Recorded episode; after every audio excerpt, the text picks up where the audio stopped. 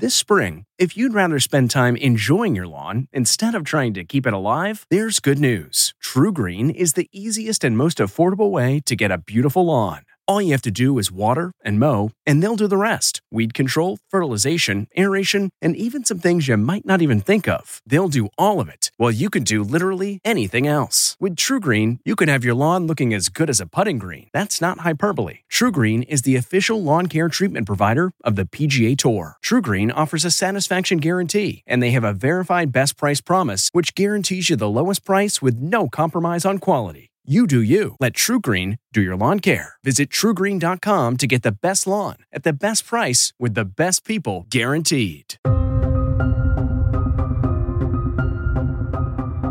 CBS presents America Changed Forever with CBS News correspondent Jeff Pegues. Thanks for joining us on this edition of America Changed Forever. I spent much of the past week in Buffalo, New York of course, after the shooting at the Tops grocery store. I was at register six in the front end. I just finished cashing out a customer. And then we all paused. Everyone in the front end, customer, associate, everyone alike paused. No one moved. And then we heard some more. We saw the security guard backing up and responding to the threat. So we knew that we were being hit.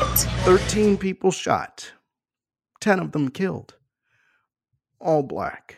We have to direct our attention to these internet sites that inspire these young people. They're radicalizing them to be hate mongers, to be people who hate people because the color of their skin. The alleged killer, according to a law enforcement source of mine, quote, evil, vile, hate filled man. That's how a source close to the investigation described the alleged gunman. On this episode of America Changed Forever, we're going to talk about domestic terrorism, white supremacy, and the threat as it stands to Black America and America as a whole. When you look at the past 10 years at extremist related murders in this country, a full 75% of those have been carried out by right wing extremists, and most of those by white supremacists. Think people think of the threat of ISIS and Al Qaeda as sort of the deadliest threats, even today. And yet the data shows one of the most, if not the most, in fact, most deadly threats is coming from within. My first guest, Cornell William Brooks, the former president of the NAACP, currently at the Harvard Kennedy School. He's also a civil rights attorney and an ordained minister. Cornell, thanks for being with us. It's good to be with you, Jeff, as always. I wanted to talk to you because you are a man of wisdom.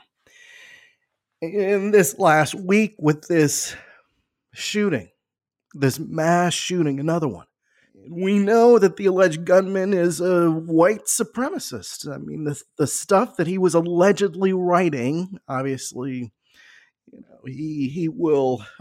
Um, he will uh, face a judge. He will go through the legal system. Uh, you know, I'm saying alleged gunman. It's been a tough week. It's been a tough week for African Americans in this country. It's been a tough week for anyone listening to the hate in those writings and seeing the images of the, the people who were shot and killed women, family members, innocent people. He's dressed in fatigues. He's a coward. What he did is cowardly.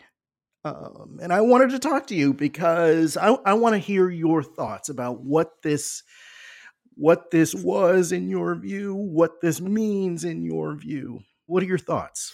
Well, I don't think you can approach this moment with anything other than than a, an emotional bluntness, a, a, a moral candor.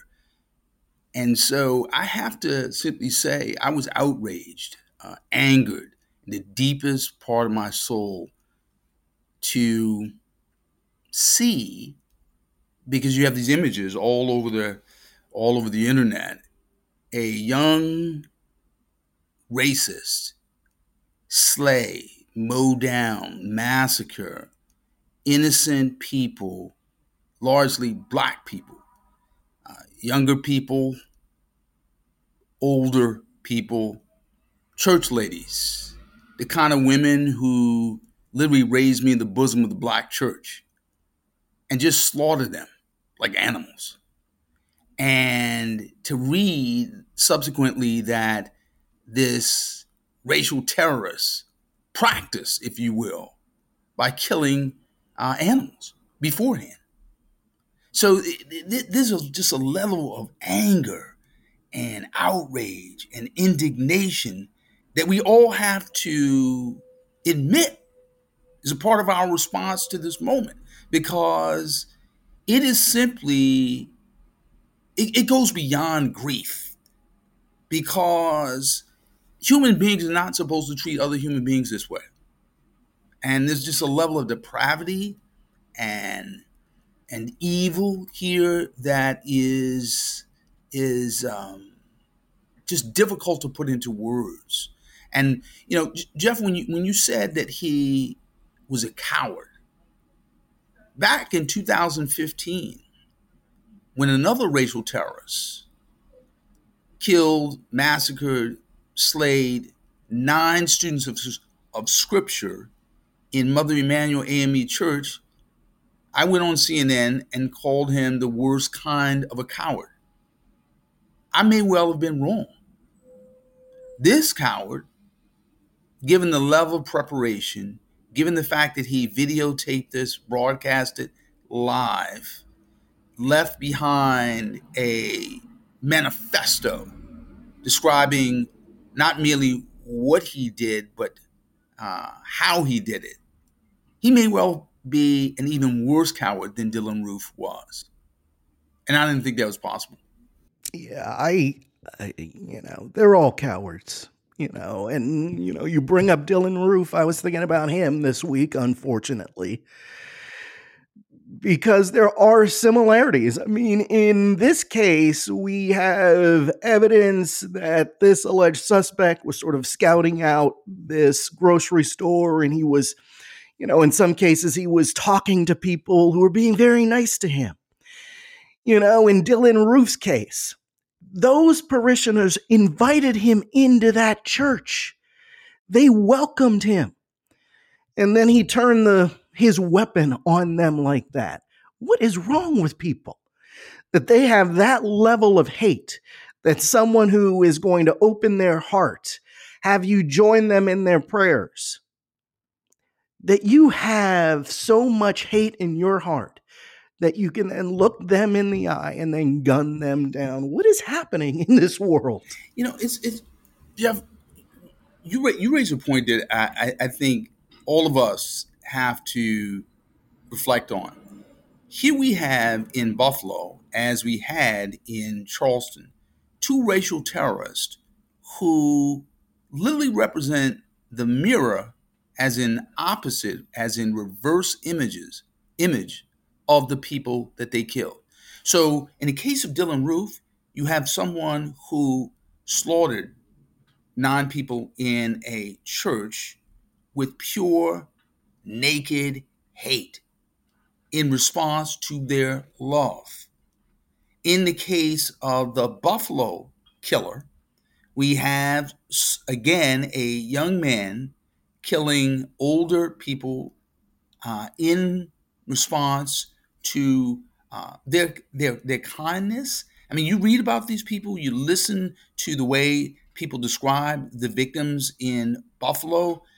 Their goodness, their kindness, their willingness to serve their community, juxtaposed compared to this uh, evil uh, man who traveled three hours to, to kill these people. The, the point being is, in each instance, we have good juxtaposed to absolute evil. We have love juxtaposed and compared to hate, reverse images. And that's what's so hard, I think, for many of us to come to grips with. N- namely, you know, you you you you listen to the way people describe the uh, Buffalo victims and in, in so many instances, you have people grieving and also extolling, um, memorializing, commending not merely the person they lost, but also the service they rendered. And that is it's very hard for us to process that as a country. In investigating this Buffalo shooting, I spent several days in Buffalo, and it was it was my second time there. And I was telling the crew, producer, photographer, sound guy that I was working with that what I noticed about that city is that when you walk by someone, white or black, they say hi. They acknowledge you. Hello, hi, how are you? it it was a beautiful thing. Um, and this is all while we're talking about this mass shooting and people, you know, they're grieving in Buffalo, they're hurting in Buffalo. Some people don't want to go to the store, they're afraid of what might happen. Kids are traumatized, and yet you have kindness. You know, I was I parked my car as I was getting ready for a live shot. I was rushing. I, I had to park the car, and I parked it in a, the sheriff's uh, spot. And this um, sheriff's deputy comes up to me, a huge smile on his face. He said, uh, very uh, serious, but he was smiling. He said, uh, You can't park here. And he kept smiling. he said, Yeah, yeah, you can't park here. This is for law enforcement. And, you know, I just moved my car, but I was just struck by the fact that he was he was very direct, but he was still smiling. You know, he, he was still smiling. He was polite about it. And so, okay, I moved my car and I parked it someplace else and then ran to my live shot. But eh, my point is, there's some good people in in this country, some good people in Buffalo. And the, you know, talking to you, an ordained minister, you know, how do you not get bitter at a time like this? How do you not develop hate in your heart? You know, it's these are difficult times. You know, as Americans, it seems like we're just angry at each other. Angry. And I don't understand how it's gotten to this point where there is just so much hate. It's too much. But you know, Jeff, I, I, I would note that there Uh, two kinds of anger in this country. There's the anger that many people have against one another, for one another. And then there's the anger that the best of us have when we are our best selves, when some of us exhibit the worst behavior. So there's anger at the slaying of 10 people. And then there's the anger that led to the slaying of those 10 people. And they're very different, right? So we are right to be angry about racism. We're right to be angry about the presence of white supremacy in what is supposed to be a multiracial, multi ethnic democracy. We're right to be angry about that. But the this anger that uh, these white nationalists have for the democracy that we can be is contemptible, uh, is damnable. Uh, it is something that we need to vanquish from our society. So, in other words, when you can turn when you can turn to the dark corners of the web and you find people who are angry at the prospect and the possibility that you can have a society in which we have people from all corners of the world, um, all corners of uh, the country represented in Congress, uh, all ethnicities and races. Uh, and they're so angry at the possibility that they could, in uh, in quotes here, be replaced by people of color. They're willing to kill people of color. That kind of anger uh, we have to literally get rid of in our society. Uh, the anger and the indignation, the righteous indignation that we have for this kind of hate, we need to keep that, right? Um, and to your question about, you know, how do we respond to this kind of hate? Jeff, I would simply note this. Let us look at the families and friends of the victims. Note their grace, their dignity, their willingness to talk to journalists in the midst of their grief. I saw the uh, the son of one of the victims uh, on television earlier this week, who was answering a journalist's question with his hands clasped behind his back, trying to tip his chin up. You know how we tell little little uh, children when they start to cry, keep your head up. And I I'm watching this son who just lost his mother, trying to keep his head up, answering the question and demonstrating a grace and a courage. So, my point being here is our moral exemplars are among the grieving. Our examples of how to love are among the hurt and the bruised and the broken in this moment. We have to look to them. We have to model their behavior, not the behavior of the murderer. And so, you know, I, I very much believe as a fourth generation ordained minister, uh, the importance of reading the Torah, uh, the Quran, uh, the Bible in my tradition. But it's also important to read the faces and the examples of the people around us because they demonstrate, if you will, a kind of uh, a kind of eloquence of example. That is to say, their actions speak louder and more powerfully and more poignantly than their words. And we note the fact that uh, I've not heard anybody in Buffalo say we need to take revenge on these white nationalists. What I have heard is people calling for this country to come together, calling for this country to fight this racial terrorism and stamp it out, uh, and calling for us to be strong and resilient. And so when you ask, well, what do we do? I would simply say, what do we do has everything to do with who we listen to. And we need to listen to the grieving and the hurt and the broken because they're literally not only pointing out to us what they need, but also who we should be. Does that make sense? It makes sense to me. Um, but I think this week, if you look around, you don't have everybody denouncing what happened. In fact, after the Buffalo killings, Liz Cheney tweeted The House GOP leadership has enabled white nationalism, white supremacy, and anti Semitism.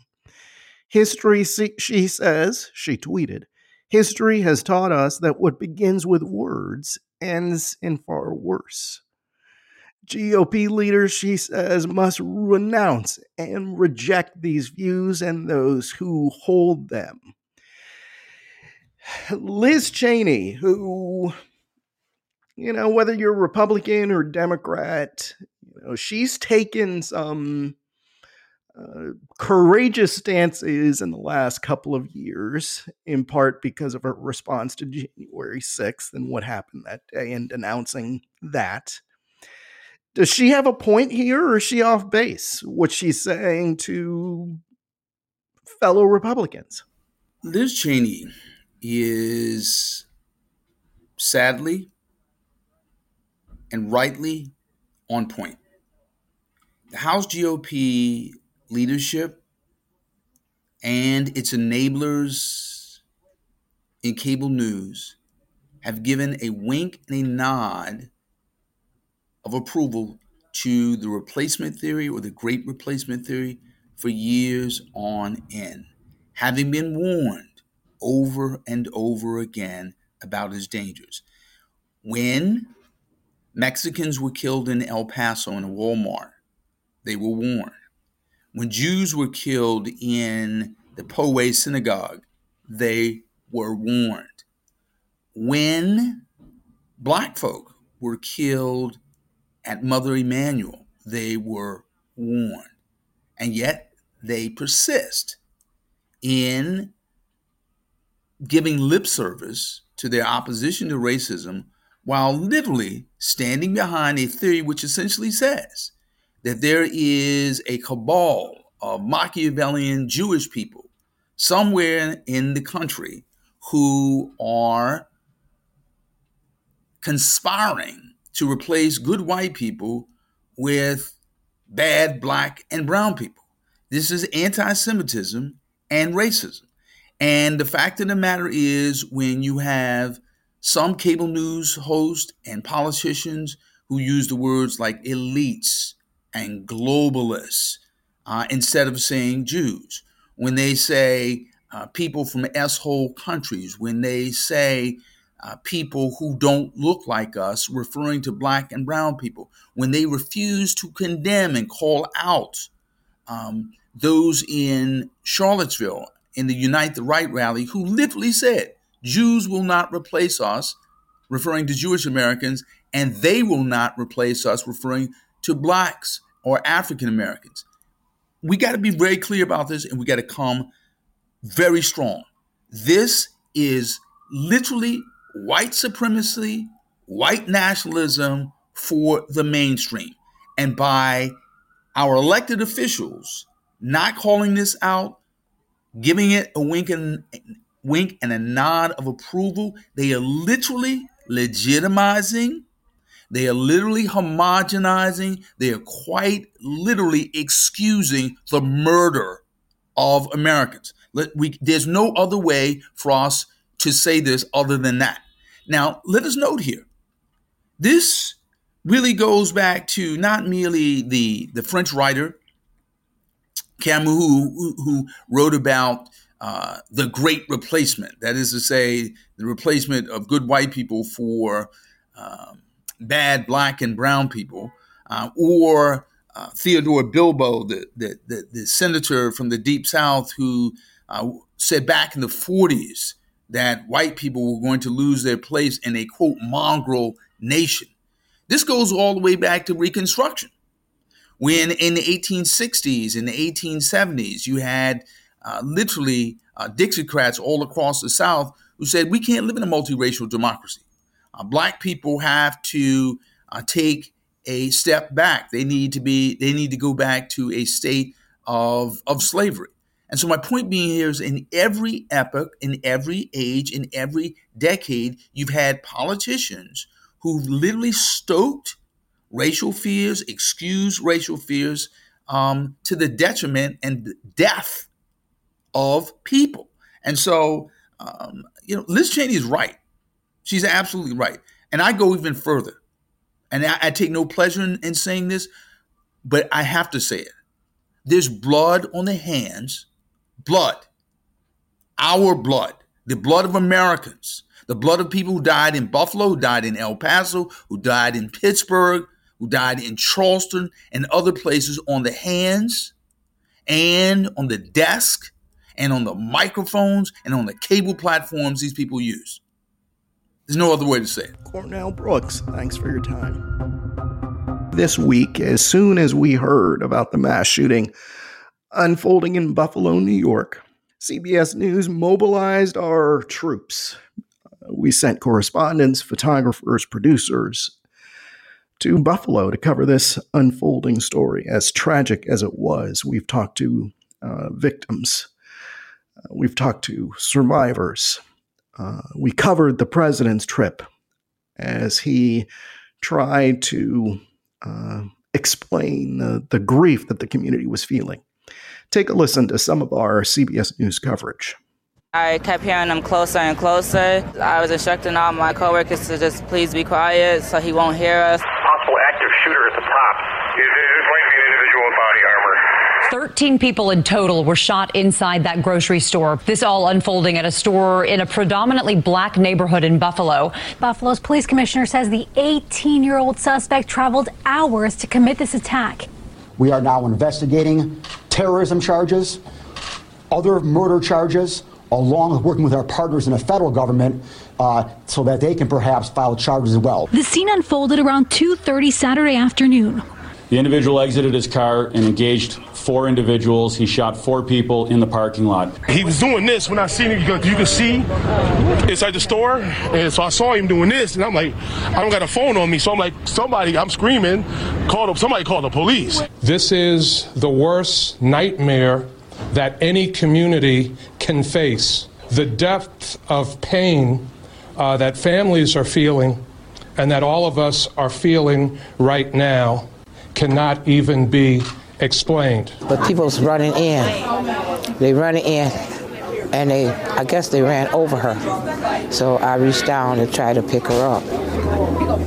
And she said, go ahead, go ahead, I'm coming. I thought she was behind me, but she wasn't. So she saved my life because I was going to stay there with her. Discomfort, sadness, maybe a bit of regret.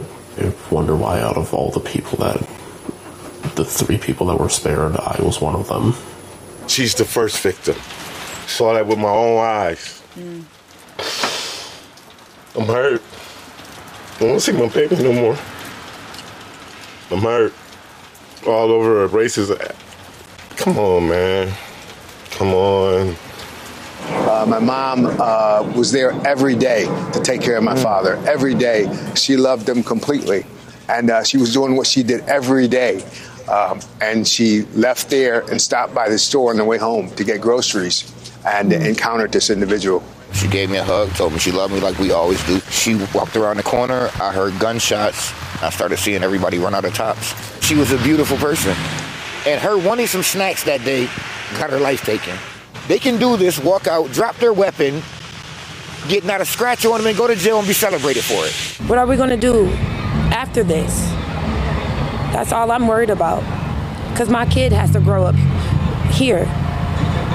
What is the next step to, to prevent this from even happening anymore? Messages on Discord dating back more than five months appear to show the suspected shooter's plot to kill as many black people as he could. In a December post, he promised to carry out an attack against those he slurred as replacers.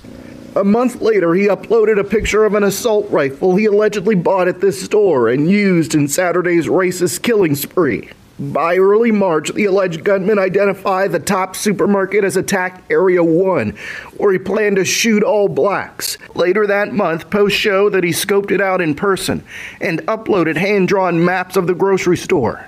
Discord says that it has an internal team that works to identify and remove extremist content like hate speech and threats of violence.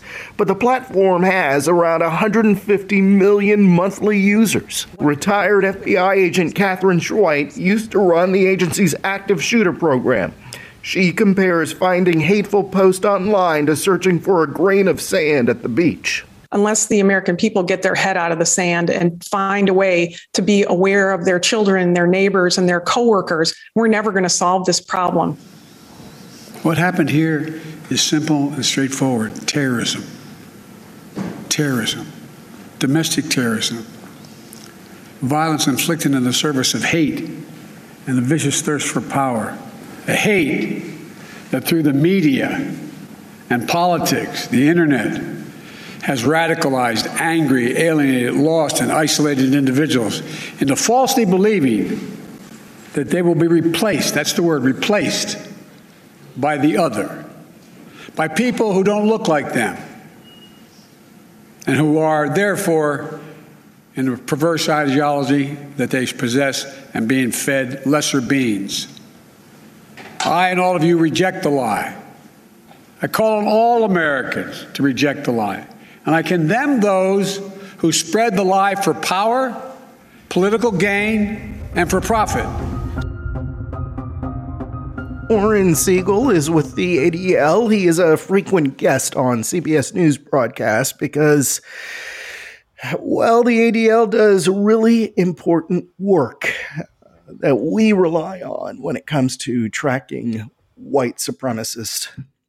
Oren, thanks for being with us. Thanks, Jeff. All right. So you have a bunch of statistics about uh, the growth of these uh, white supremacist incidents where they're uh, spreading their propaganda across the country. Uh, give us one of those uh, data points that you think uh, characterizes the problem in this country, the growing problem in this country. Yeah, so I think one data point that people may find surprising is that when you look at the past 10 years at extremist related murders in this country, a full 75% of those have been carried out by right wing extremists, and most of those by white supremacists. I think people think of the threat of ISIS and Al Qaeda as sort of the deadliest threats, even today. And yet the data shows that one of the most, if not the most, in fact, most deadly threats is coming from within. Do you think government in this country, law enforcement in this country, is acknowledging that? I think law enforcement is doing a better job. My understanding from FBI statistics is there are more investigations into domestic extremism. I think it's hard to not be more responsive when we've seen attacks in Pittsburgh and Poway and El Paso and Charleston and even the insurrection on January 6th. I think the problem is there may not always be as many tools in order to stop that. Because unlike international terrorist organizations, we don't have a list of designated terrorist groups. And so a lot of what motivates domestic extremists is hatred that is completely protected in this country. Is part of the difficulty here is that we don't have these clearly defined, uh, or we don't have a lot of clearly defined groups when it comes to white supremacists, domestic terrorists. Part of the difficulty is that these are individuals acting alone who've been radicalized, which is a term that, you know, as I, I've said before in this program, that we we used to use um, to you know characterize the threat from ISIS or Al Qaeda, but these people, the alleged gunman in Buffalo, he was radicalized. There are groups, there are some, right? People have heard of the names, you know, the of neo-Nazi groups or of anti-government groups. I don't like to name them, you know, when I'm when I'm speaking to media, but there are group names out there that people have heard. But the reality is, most of the deadly attacks have not been carried out by card carrying members of any of these groups. These are people who subscribe to the ideologies of broader hate fueled movements. And so in Buffalo, in El Paso, in Pittsburgh, etc., you can't trace them back to any one group. But all these groups share an ideology that is based on hatred of the other, creating fear and anxiety in communities, and finding networks online that not only support and incubate these ideas, but help people to reach, recruit, and radicalize others. And that's what makes it a movement um, more than any one group. And, and it's at our own peril if we only focus, frankly, on sort of group names Yeah, and what we've seen thus far with the investigation into Buffalo is that in the alleged writings of this gunman, he referred to past mass shooting events. Um, he celebrated those events. He wanted to mimic those events. So there is a common thread here. What do you think it is? you know the the common thread is is to me one of the more um, sort of depressing and disgusting elements of this attack. We did an analysis of the shooter's manifesto. We compared it to Christchurch. 63% of the manifesto that the Christchurch shooter used was literally copied and pasted by the Buffalo shooter into his own screed. He made some tweaks here and there to some language, but it almost wholesale copy and paste. He also mentioned shooters in Halle, Germany, and El Paso, and Poway, and Pittsburgh, etc. But more than just mentioning, he literally took the same steps as some of these shooters. He live streamed his attack. He put hate symbols and the names of killers from the past on his weapon so that when he was live streaming the murder of innocent people, the viewer would see the hate symbols behind that, the hate behind that act. And when he's signaling back to that community, what he's saying is not only is the ideology here for you to read and see and understand, but here are the literal tactics in which you can use to do the same thing. And there is a direct line between Anders, Anders Breivik in Norway, the Christchurch shooter, the mass extremist shootings in the US, and in Buffalo. They are literally creating a blueprint for the next attack. As you were answering that, answering that question, I was thinking, you know, being the Justice Homeland Security correspondent, sometimes you you feel like you're the Grim Reaper because you just deliver a lot of bad news. But it is it's important that people know what threats are out there, what law enforcement is doing. Um, what about your job? How did you, and the ADL does, as I said at the outset, a really good job of tracking these extremist threats. Why does the ADL feel that there is a need to track these kinds of threats? The mission of ADL is not only to stop the defamation of the Jewish people, but to secure justice and fair treatment to all. We understand that the way that you combat anti Semitism is to fight all forms of hate. And the way that you fight all forms of hate is to combat anti Semitism. Jewish community has been the target of extremists for a long time, and it's not unique to the Jewish community. African American community has suffered at the hand of white supremacy for uh, even longer time in this country. And so we do it because that's our mission, because we know what hate looks like. We know how to identify that. We believe at our core that making a place that is safer for all communities is necessary. And frankly, you can't rely on any one institution, whether it's government, whether it's business, uh, whether it's a one community, to do that work.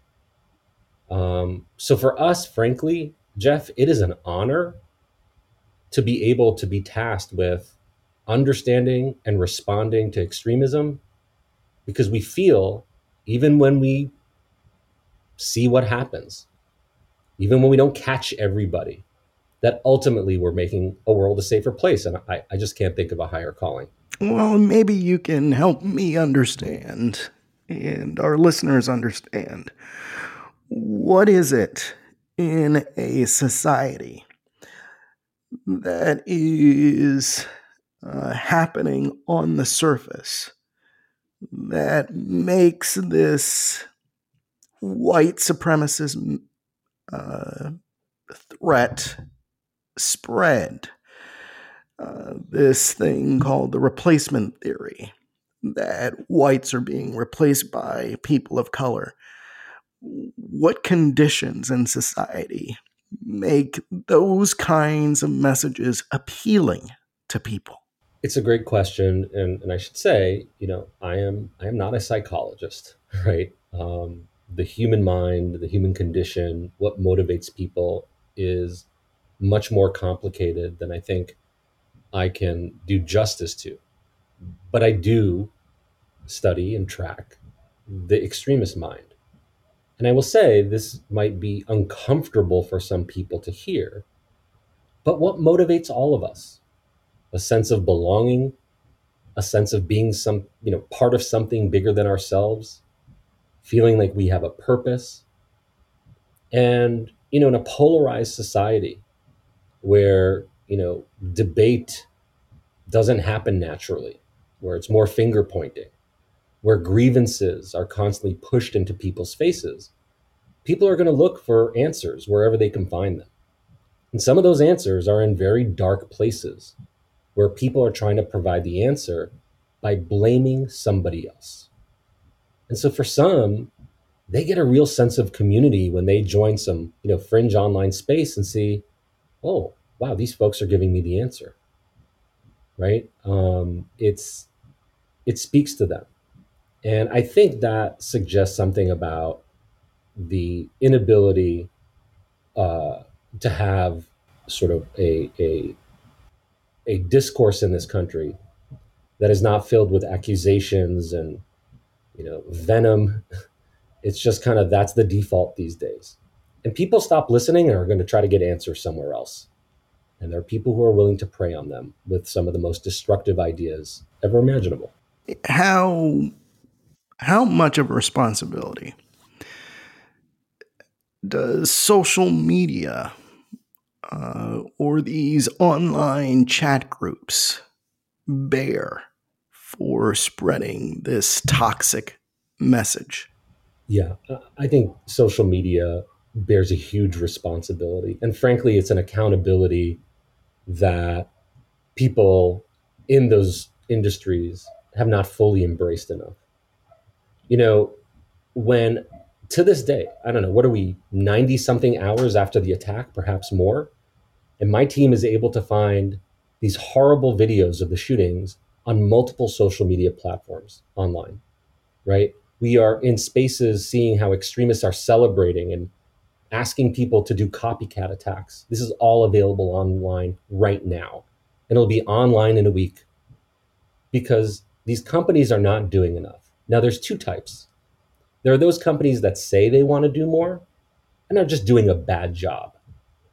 And then there's companies in this ecosystem online that actually don't really want to do much, right? That they believe in this under the guise of freedom of speech, that anything goes on their platforms. Therefore, you know, denying any accountability for what happens on those spaces. So, one more point I want to make here and and I I want to be clear about this. It's simply not unreasonable for users of these platforms or even people that never used them before to expect that these platforms that are making billions of dollars invest a lot of that money into making sure that expressions of violence, incitement to violence, and the hatred that animates them don't find a safe space. All right, Oren. Oren Segal, thanks for your time. Thanks, Jeff. That is this week's America Changed Forever. Thanks to Paul Woody Woodhull and District Productive. You can download and review this podcast and also check your local listings to see when the show airs on your favorite radio station. And you can listen every Saturday on SiriusXM POTUS Channel 124. Thanks for joining us. I'm Jeff Pegues, and that is how America changed forever. The Hargan women seemed to have it all. We were blessed. My mom was amazing. But detectives would soon discover inside the house there were the bodies of two women. A story of betrayal you would struggle to believe if it wasn't true. I am just praying to God, this is a sick joke. From 48 Hours, this is Blood is Thicker The Hargan Family Killings. Listen to Blood is Thicker The Hargan Family Killings starting May 8th, wherever you get your podcasts.